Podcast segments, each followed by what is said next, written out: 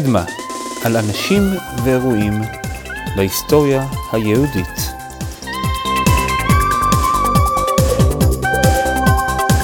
פרק 28 מגילת אסתר, הסיפור האמיתי. שלום וברוכים הבאים לקדמה, אני נועם אשכולי. אם אתם מחכים לפרק שמח ומבדח, אז בואו נתחיל עם תיאום ציפיות. זה לא. אני לא בטוח שמגילת אסתר זה סיפור מבדח. תראו, את הסיפור אני בטוח שאתם מכירים. כמה שאני זוכר, ליצנים ותח... ותחפושות אין שם. כן, יש שם יהודים עם שמות לא ממש יהודים, ויש תככים ופוליטיקה בארמון, וגזירת שמד על כל היהודים. זה יחזור על עצמו בהיסטוריה הרבה פעמים. אבל בפעם הזאת היה נס. נס נסתר, אבל ברור. והכל התהפך, ובלי להזכיר את שם השם, נכון? זה בגדול הסיפור. האם יש משמעות מתי זה היה? האם העובדות ההיסטוריות מדויקות? לפורים יש משמעות חינוכית, אמונית, מסורתית, חברתית. איך, איך שאני רוצה לקרוא לזה. אבל היום אני רוצה לשאול שאלה אחרת. האם להיסטוריה האמיתית מאחורי זה יש חשיבות? אז זה פודקאסט על היסטוריה. ובמקרה של היום זה קצת מורכב, כי התקופה המדוברת נחשבת על ידי ההיסטוריונים אה, כחור שחור. אין כמעט ממצאים. הפרסים כנראה לא ממש תיעדו את עצמם, ואם כן, זה לא שרד. יש לנו את התנ"ך, אבל הוא לא נכתב כספר היסטוריה שמתיימר לכסות את כל האירועים. למרות כל, אני חושב שיש פה פוטנציאל למסע מרתק, שווה לנסות, לשחזר איתו את ההיסטוריה. והאם זה חשוב כדי להבין את פורים? אני אשאיר לכם להחליט בסוף הפרק. מוכנים? אז בואו נתחיל.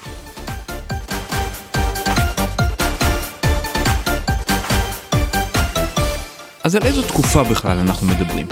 מה זה השם הזה, אחשורוש? האם היה באמת מלך עם השם הזה? כשבאים לשחזר את סדר מלכי פרס, אין הרבה מקורות. אבל מקום מפורסם אחד זה הרודוטוס. בחור יווני מהמאה החמישית לפני הספירה, פחות או יותר מהזמן של אה, עזרא הסופר. הוא יצא למסעות בכל האזור. דרך מצרים, ואחר כך בשייט לאורך החוף של הארץ. הוא לא הסתובב בארץ, היה כאן פחות מעניין, אבל הוא כן נכנס מזרחה דרך צור, פנימה, עד הפרת.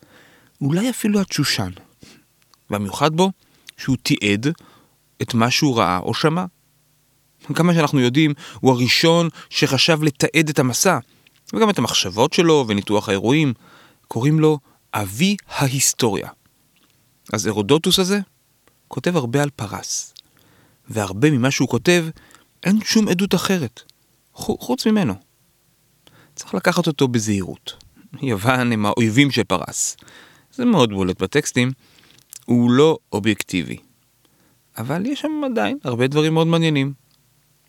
גם המילים הפרסיות והשמות נשמעו באוזניו קצת בלתי אפשריים, אז הוא משבש אותם.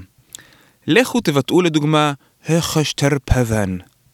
אז הרודוטוס קורא לזה סטרפס. אצלנו כשקשה לבטא מוסיפים א' בהתחלה. אז קיבלנו לחשטר פבן הזה את המילה הכי ארוכה בתנ"ך, האחשדר פנים. המשמעות של זה דרך אגב זה ראש מחוז. אתם זוכרים את 120 המדינות שהמגילה מספרת עליהן? אז הם חולקו בתוך 20 מחוזות. סטרפיות.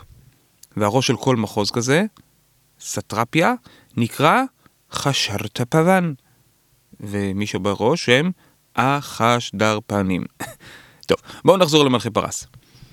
הראשון ללא ספק שצריך להזכיר אותו זה כורש. דיברנו עליו פרק קודם, קודם. מומלץ להקשיב, אני אובייקטיבי. קוראים לשושלת הזאת השושלת האחמנית. זה על שם סבא של כורש. אחרי כורש היה קנבוזי. הוא היום פחות מעניין אותנו, ואחריו דריווש, שהוא היה מפקד בצבא, והוא תפס השלטון אחרי שקנבוזי נהרג. לא, לא מהמשפחה.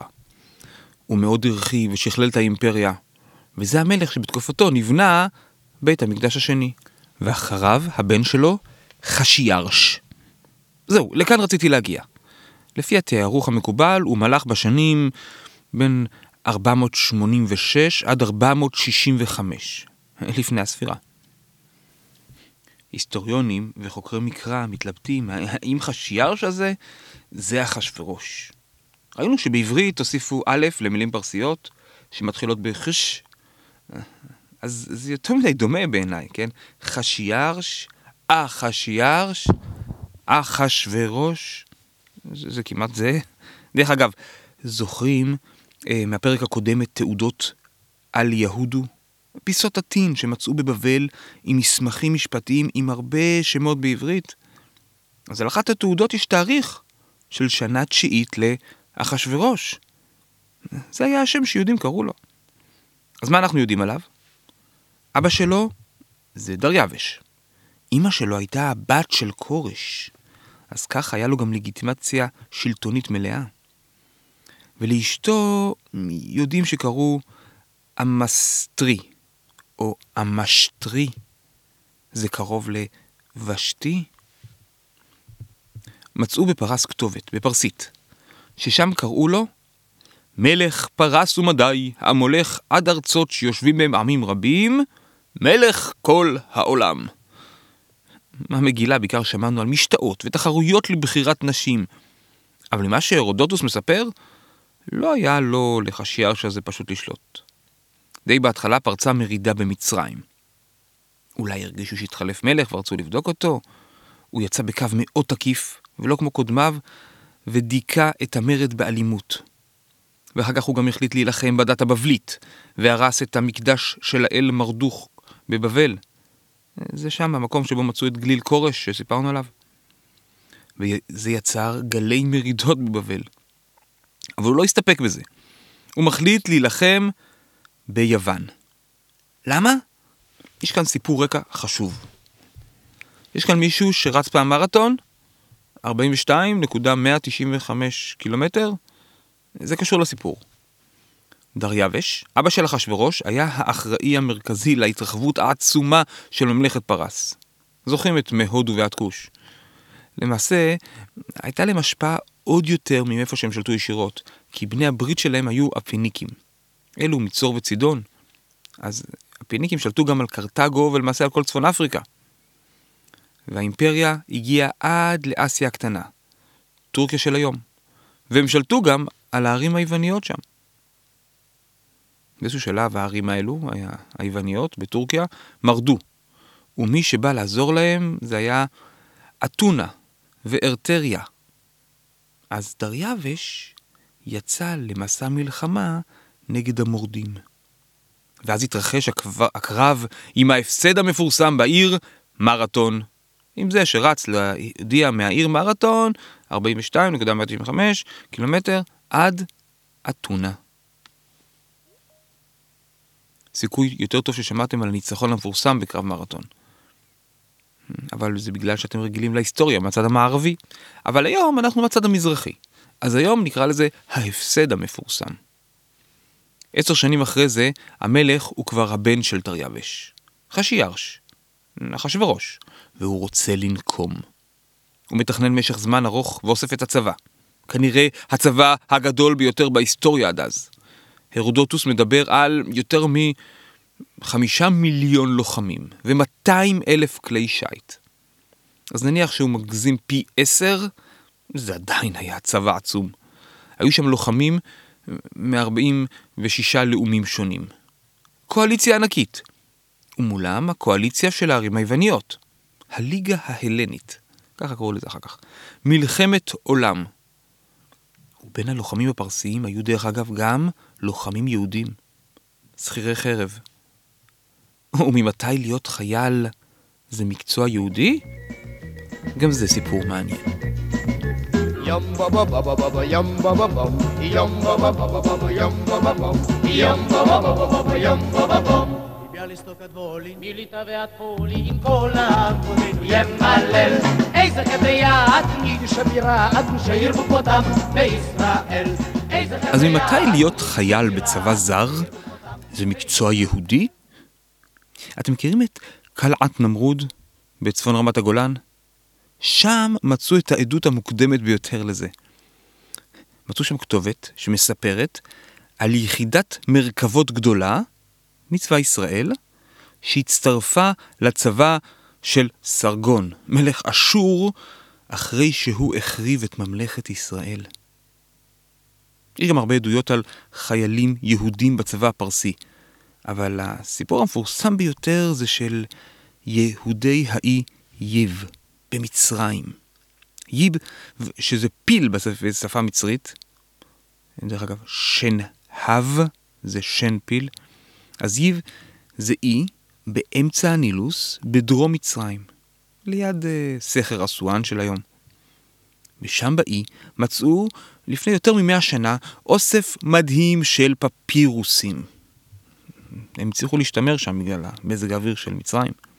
רובם כתובים בארמית, והם חושפים סיפור מדהים של קהילה של חיילים יהודים, עם שמות עבריים למהדרין, שמשרתים בצבא של פרס, הצבא הכובש של מצרים. והיהודים האלה, שמשרתים בצבא הפרסי וגרים במצרים, על אי, שומרים על הדרום, הם אפילו הקימו לעצמם מקדש. יש שם מכתב עם הנחיות הלכתיות לחיילים לקראת פסח. ויש שם מכתבים אל הכהן הגדול בירושלים, שלא קיבלו מענה. בית המקדש היה קיים אז. מרתק.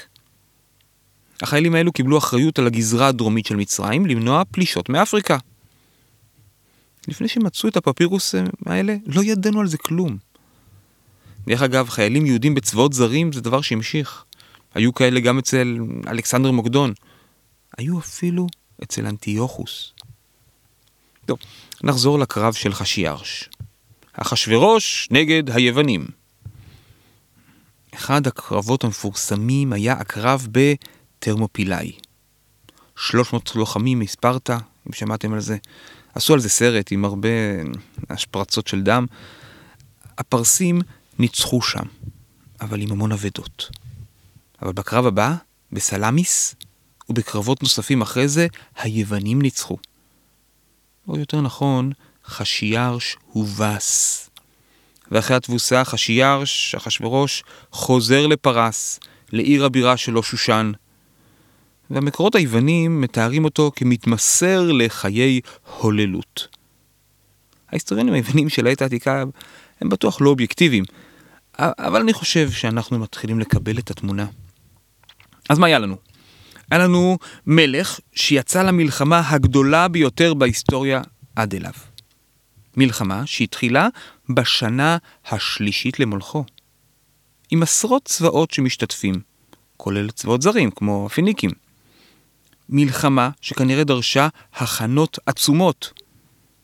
מלחמה שהוא הובס בה עם כמות מחרידה של אבדות.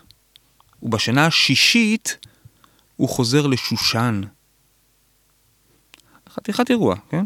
אף אחד מהתקופה לא יכל להתעלם ממנו. טוב, אז בואו נסתכל. מה מופיע במגילה מזה? תחפשו טוב.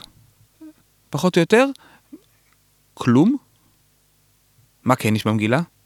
משתאות. אה, מה לבשו, מה אכלו, מה היו הקישוטים על הקירות, תככים, גזרות, לא, אתם מכירים.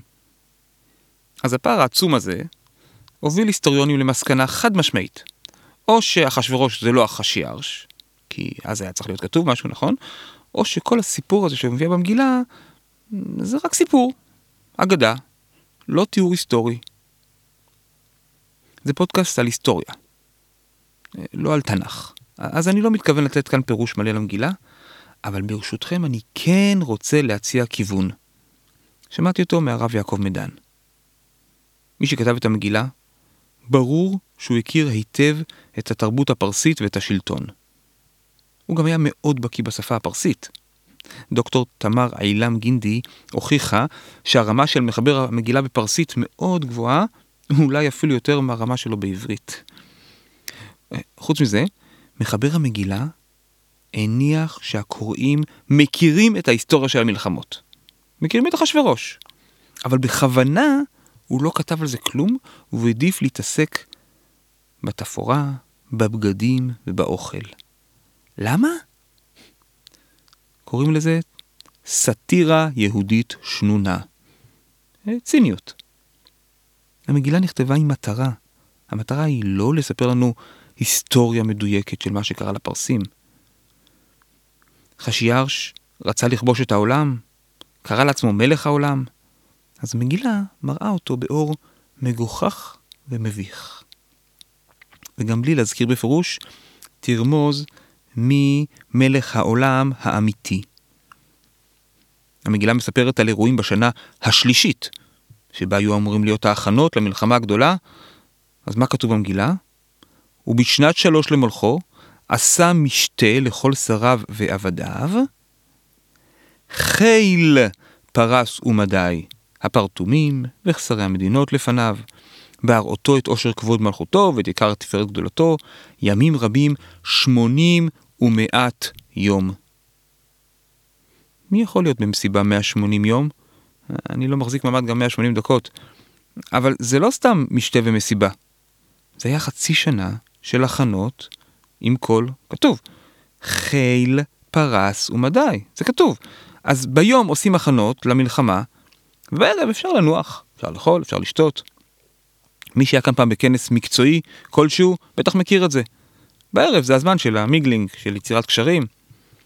ואחרי חצי שנה של כנסים, נותנים לכל אלו שעבדו קשה להכין את הכנס, נותנים להם שבוע נופש, צ'ופר. ובמלאת הימים האלה, עשה המלך לכל העם הנמצאים בשושן הבירה למגדול ועד קטן, משתה שבעת ימים. אז למה לא כתוב כלום על ההכנות הצבאיות? כי המגילה כתובה כאילו מי שכתב אותה זה לא הכתב המדיני או הצבאי של העיתון, אלא כתב האופנה והרכילות. יצא לכם פעם לשמוע תיאור של, נחשוב על דוגמה, טקס האוסקר? יש אולי כתבים שמדברים על הסרטים, אבל יש יותר כתבים שמדברים על השמלות. עוד דוגמה, בגל פתוח ביום של בחירות. זה נהיה משום מה פופולרי לאחרונה. מה יש לכתבים ולמגישים באולפן כבר לדבר ביום הבחירות עד שסוגרים את הקלפיות? אז הם מלהגים. באיזה שעה פתחו את הקלפי, ומה המועמדים לבשו כשהם באו לקלפי, ומי בא איתם להצביע? מאוד חשוב, נכון? אז המגילה כתובה ככה בכוונה. להראות את הגיחוך במחשבה של אחשורוש שהוא שולט על העולם. מרשים עוד דוגמה אחרונה במגילה. יש שם אירוע דרמטי, שמדבר עליו השר הבכיר, אחד שקוראים לו ממוכן. הוא אחד ממועצת השבעה. הם היו הממשלה שניהלה את כל האימפריה. אז איזה אירוע חשוב השר החשוב מדבר?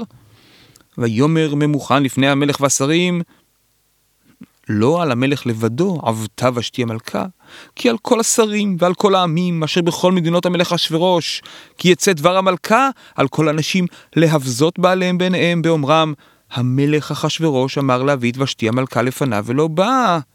ביום הזה תאמרנה שרות פרס ומדי, אשר שמעו את דבר המלכה לכל שרי המלך וכדי ביזיון וקצף.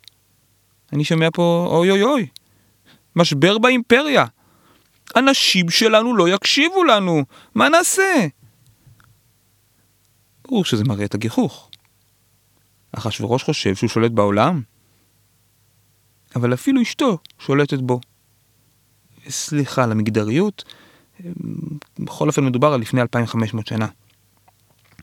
אם אתם מקשיבים לפרק הזה עוד לפני פורים, אז תקשיבו, תשימו לב לקריאה, בקריאה את המגילה לציניות. יש שם עוד דוגמאות. אז על השנה השלישית של מלכות אחשוורוש דיברנו. זה הכנות למלחמה. ושמתם לב במגילה מתי מתחיל האירוע עם אסתר?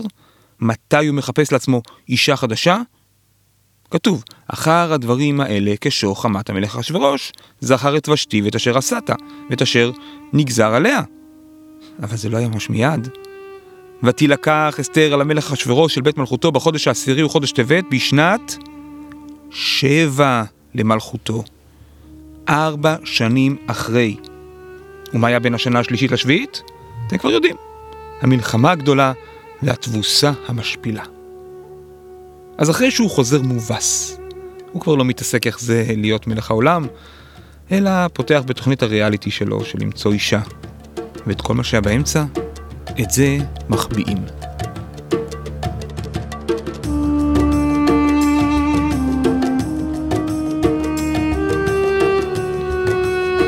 דיברנו עד עכשיו רק על הפרסים. כמובן יש נקודה חשובה במגילה שצריך לדבר עליה. היהודים. זה לא סתם נקודה חשובה, כן? זה לכאורה הגיבורים של המגילה. מרדכי היהודי ואסתר המלכה. אני מודה, אני רגיל עוד מהגן לדמיין את מרדכי בתור איזה רב חכם עם זקן לבן, אבל אני כבר לא בטוח שאני דמיינתי נכון. מי שמכיר את מדרשי חז"ל בנושא, גם כנראה רגיל לגישה הזאת. אבל צריך לדעת שיש גם מדרשים אחרים, הפוכים. אני אדגים עוד רגע. אז בואו נתחיל את הנושא הזה בלי דעות קדומות. איך קוראים להם? מרדכי. מאיפה השם הזה? זה על שם האל מרדוך. האל המרכזי של בבל. לאבא שלו קוראים יאיר. איזה שם עברי יפה. אבל יאיר כבר נותן לבן שלו שם בבלי אלילי. למה? לא יודע. אבל היו כמוהו המונים. ספרי עזרא ונחמיה וגם ממצאים ארכיאולוגיים מלאים בתופעה הזאת. ואסתר? זה על שם אלת היופי הפרסית, איסטהר. בכנען קראו לה עשתורת, אנחנו מכירים את זה מהתנ"ך. גם המילה סטאר באנגלית זה משם. אז גם לה יש שם אלילי, אבל לה לפחות היה גם שם עברי יפה, הדסה. יהודים עם שמות של אלילים. עבודה זרה. אם ההנחה שלנו שאחשוורוש זה חשיארש, הבן של תריווש, אז אנחנו בערך 120 שנה אחרי גלות יהויכין. בערך 100 שנה אחרי חורבן בית המקדש. מה קורה ליהודים אחרי 120 שנה בגלות? במיוחד כשהם רוצים להתהרות בחברה? תסתכלו מה קרה לפני 120 שנה מהיום. גל ההגירה הגדול ממזרח אירופה, לאן הרוב עברו? לאמריקה. פחות מאחוז עלו לארץ. ותוך זמן מאוד קצר הם לקחו לעצמם שמות אמריקאים, זהות אמריקאית. כמה אחוזים של נשואי תערובת? כמה אחוז מהם, כמה יהודים נשארו עם זהות יהודית שנשארו עם הזהות הזאת עד היום? אותו דבר היה גם בגרמניה, שלפני 200 שנה. ואני רוצה לטעון שהמגילה, מגילת אסתר, מספרת לנו את אותו סיפור. הסיפור של המהגרים בארץ החדשה. הדור הראשון נאבק עם השפה החדשה, נלחם למען חינוך ילדיו, ותוך כדי מתגעגע למולדת הישנה. על נערות בבל, שם ישבנו גם בכינו. הדור השני מתבייש בהורים עם המבטא הזר, מתאמץ להשתלב בתרבות המקומית, גם אם זה אומר קצת לשכוח את העבר. והדור השלישי כבר מרגיש בבית. הוא מתייחס למולדת הישנה כ- כמוצג ארכיוני. דרכון אירופאי. והדור הרביעי? כבר אין לו מושג על מוצאו. יהודי שושן מסיפור המגילה היו דור חמישי להגירה. האם הזהות היהודית שלהם אמרה להם באמת משהו? ואסור לשכוח, בזמן הזה זה כבר אחרי הצהרת כורש. זה אחרי בניית בית המקדש השני. היהודים יכולים לעלות לארץ, אבל הם, הם בוחרים לא לעשות את זה. הם נשארים מרצון בגלות. כבר הנביא יחזקאל אמר ליהודים בגלות כמה עשרות שנים קודם, בנאום תוכחה שלו, אשר אתם אומרים, נהיה כגויים כמשפחות הארצות. זה לא היה רק שמות של אלילים, זה התערות מלאה בחברה הפרסית. ומרדכי יושב בשער המלך, הוא מסתובב צמוד לארמון בלי לעורר חשד, הוא לא היה שומר. שער המלך זה המקום של המשפט. היה לו תפקיד רשמי במנגנון השלטוני. הוא כנראה למד בפרס, הוא התפתח במנגנון עד שהוא הגיע לתפקיד. והאם הם ידעו שהוא יהודי? אולי. אבל אמן בכל אופן בהתחלה לא ידע. ככה המגילה מספרת, ויבז בעיניו לשלוח יד במרדכי לבדו, כי הגידו לו את עם מרדכי. היה צריך להגיד לו כדי שהוא ידע שמרדכי הוא יהודי. והם ידעו שאסתר יהודייה? טוב, כתוב בפירוש שלא. מרדכי אמר לו לא לגלות. בשביל מה זה טוב לה?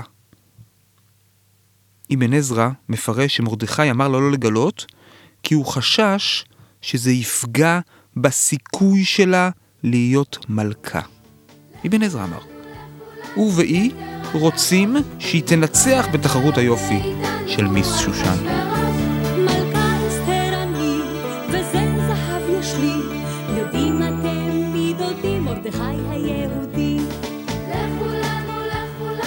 הגזמתי? נשמע לכם פירוש קצת קיצוני? תלוש מהמציאות? שונה ממה שלמדנו? אפשר להתווכח. אני אשמח לתגובות בפייסבוק, אבל עוד רגע. אולי אני אשכנע אתכם.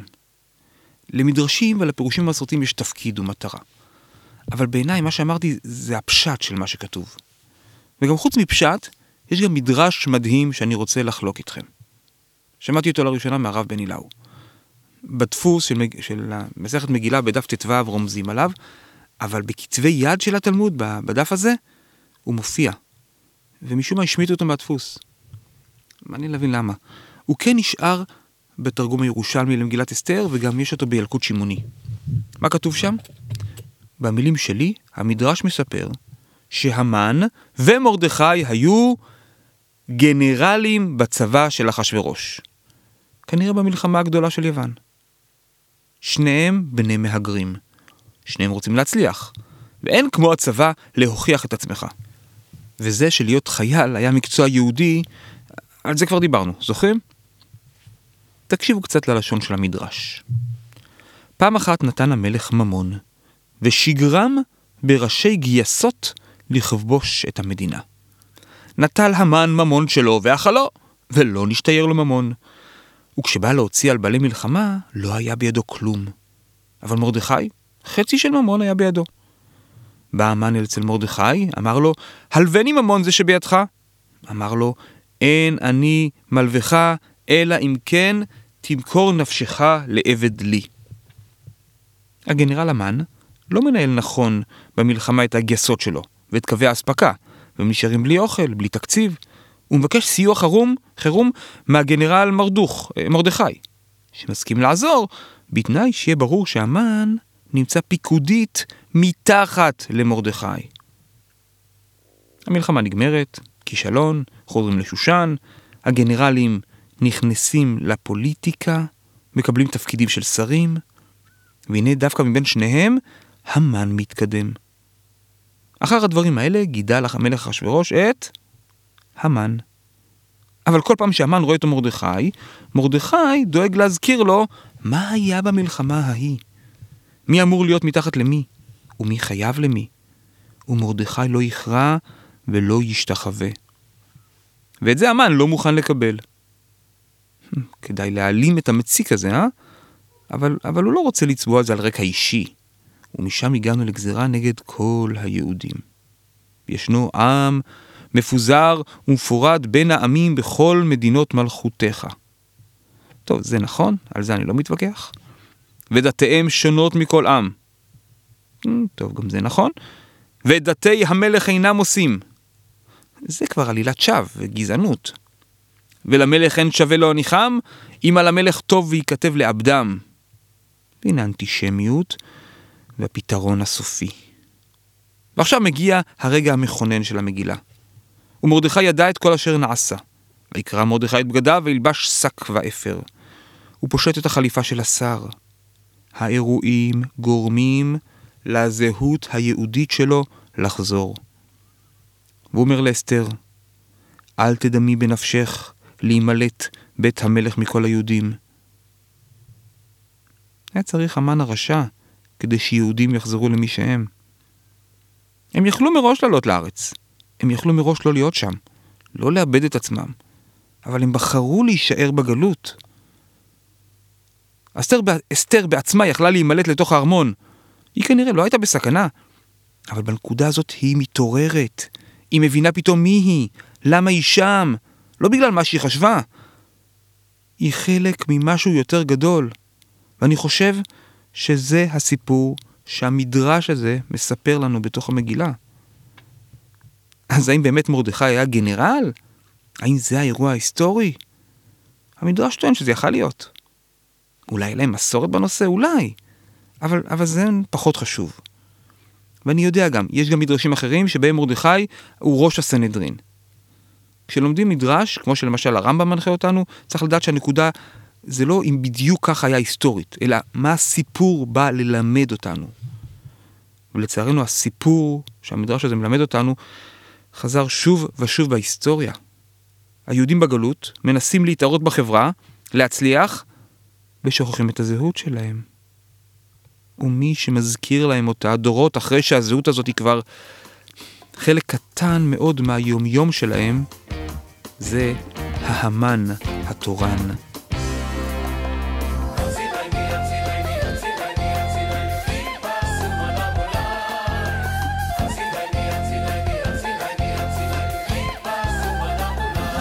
אני יודע, אני יודע. הפרק היום היה קצת אחרת. אמרתי מראש, זה, זה לא בדיוק היה שמח ומבדח.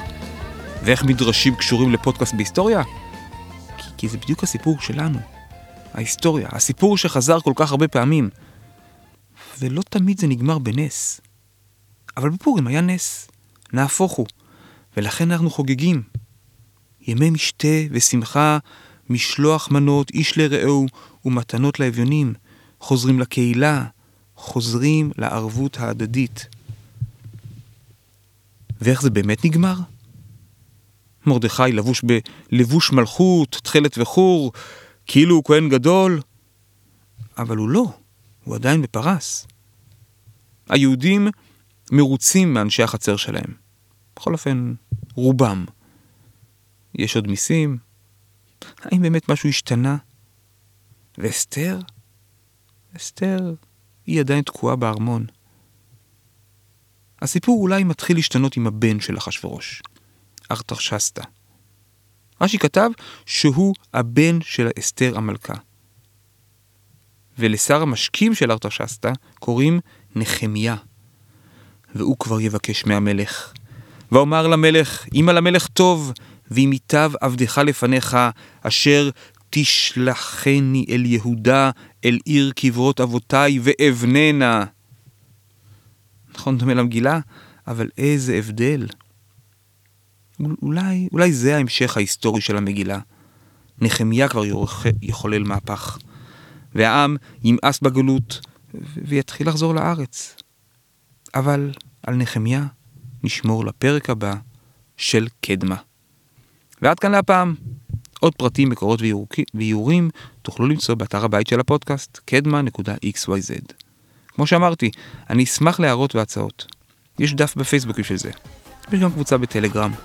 אפשר למצוא אותנו בכל יישומון הסכתים, אפליקציית פודקאסטים, או בספוטיפיי. תודה שהאזנתם, מקווה שנהנתם. נשתמע בפרק הבא של קדמה.